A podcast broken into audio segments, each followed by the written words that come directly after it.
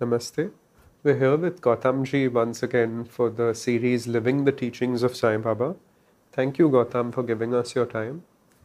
Gautam, today I would like to discuss a slightly sensitive uh, and a very sad subject where there are people who make all sorts of claims in Shirdi about Baba and channeling Baba, and they sort of there are gullible devotees, you know, who come there with a very nice bhav and they are taken for a ride.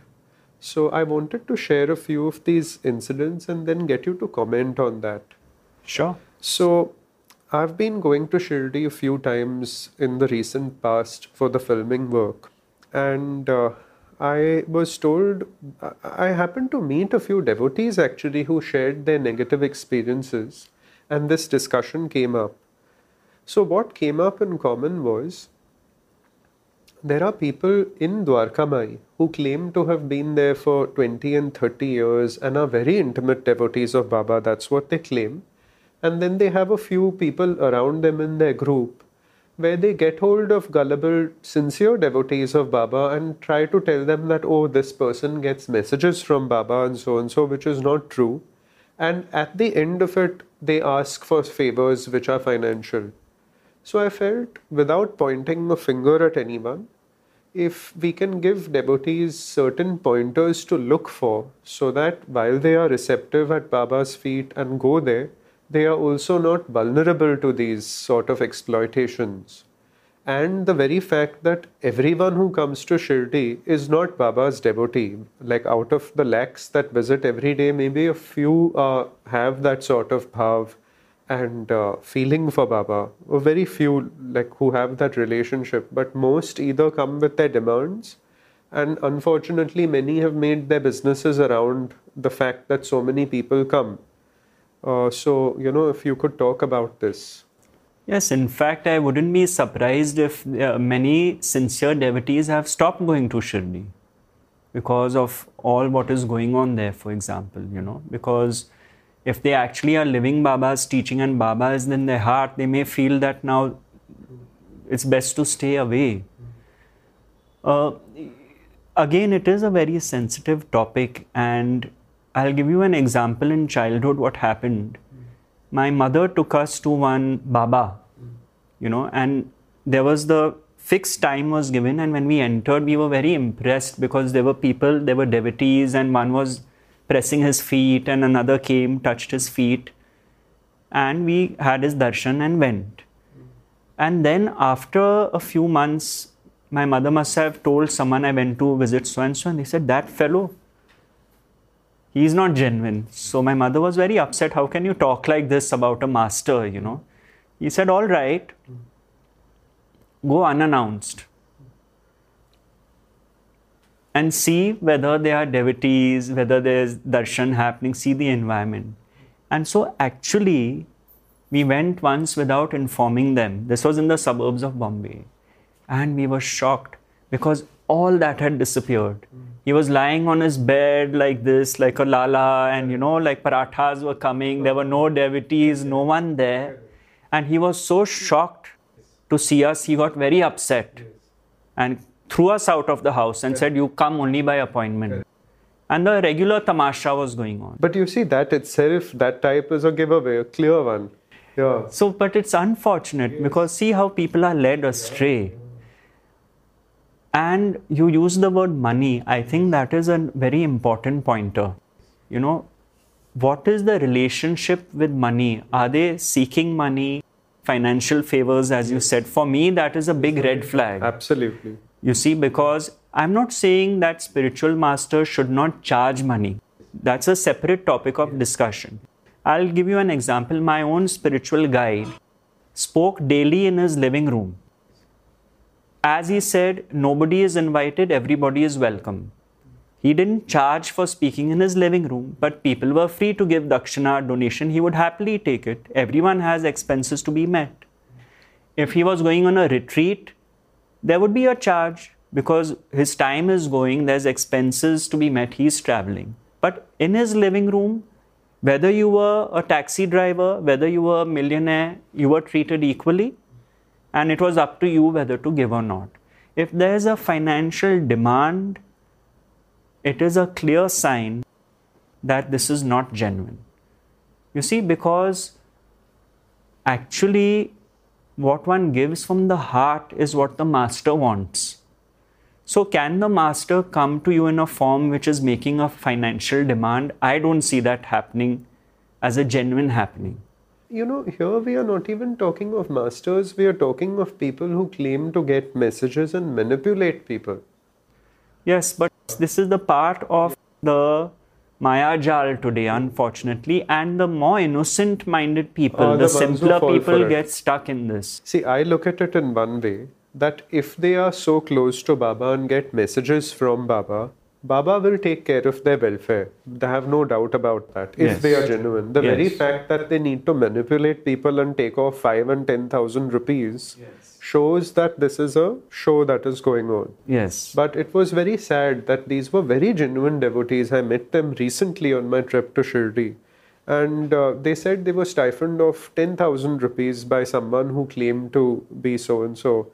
And I felt maybe after watching this video, if people have it at the back of their minds, and if they're approached by someone, they can just say no, thank you, and be left in silence. In fact, I would go as far as saying ask them upfront is there monetary transaction involved before taking the discussion any further.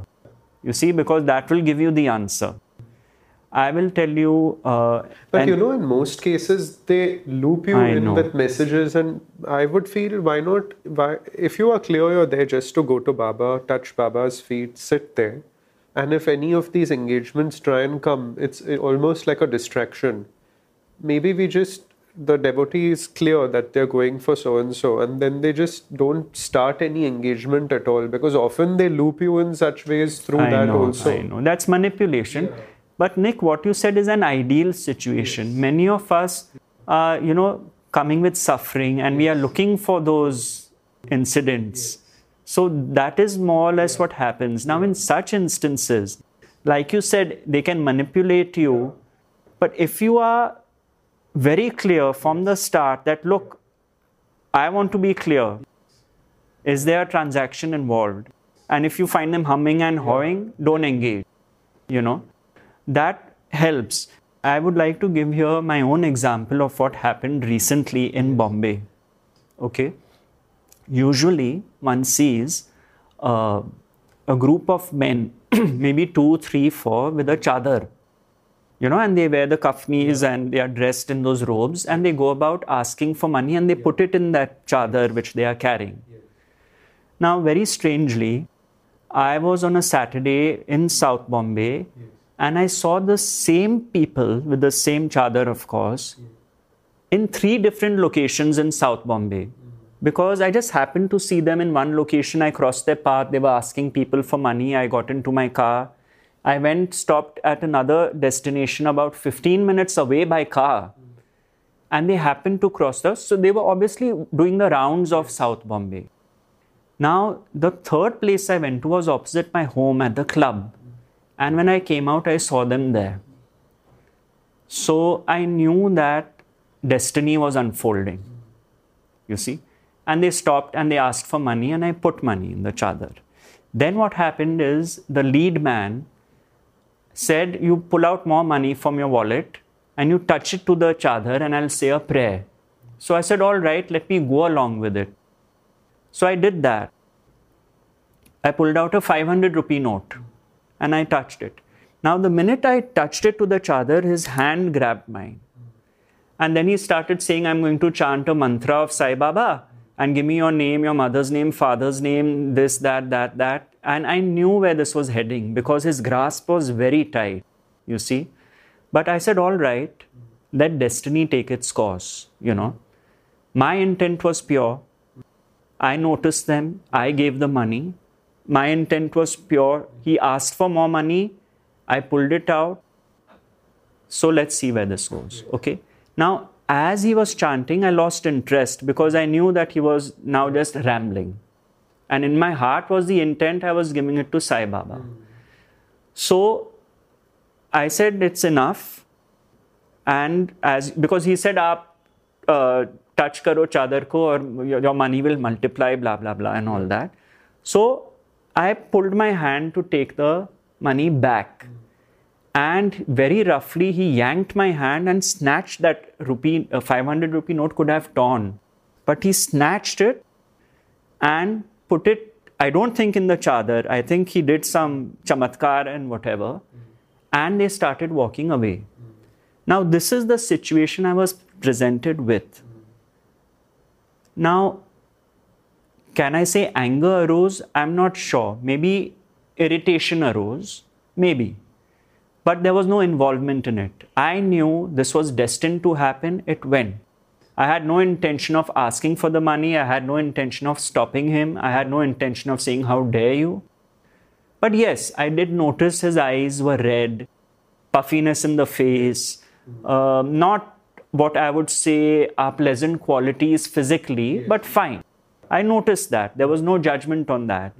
But once that money was snatched from my hand, I had the full understanding it was snatched in Baba's name. So I didn't care a damn.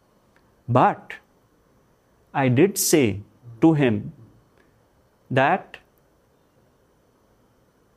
Karma का फल तो सबको लेना ही है that's all I said so this is my understanding that if one encounters such people, yes, you see Baba in everyone in all incidents. Mm. So you are not engaged in that yes. with the thinking mind that why did this happen? How dare they do this? Who do they think they are? That dialogue is finished.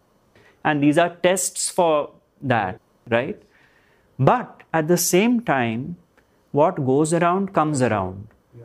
So if anyone is doing this in the name of Baba, yes it may be that your understanding is that Baba is operating through everyone, which God is. Consciousness is operating through everything and everyone. But they will still have to bear the consequences of their actions, which is their destiny. It is not your destiny. So, while you may come across such people in Shirdi, it is little consolation, I know it. But the understanding is that all you can do is be cautious. But yet, if you are taken for a ride, if money is taken from you, know truly well this money would not leave your hand if it was not meant to, and be at least thankful that it left your hand in the name of Baba and allow the laws of justice to take their course as far as the people involved in the transaction are concerned. That is all I would have to say for that.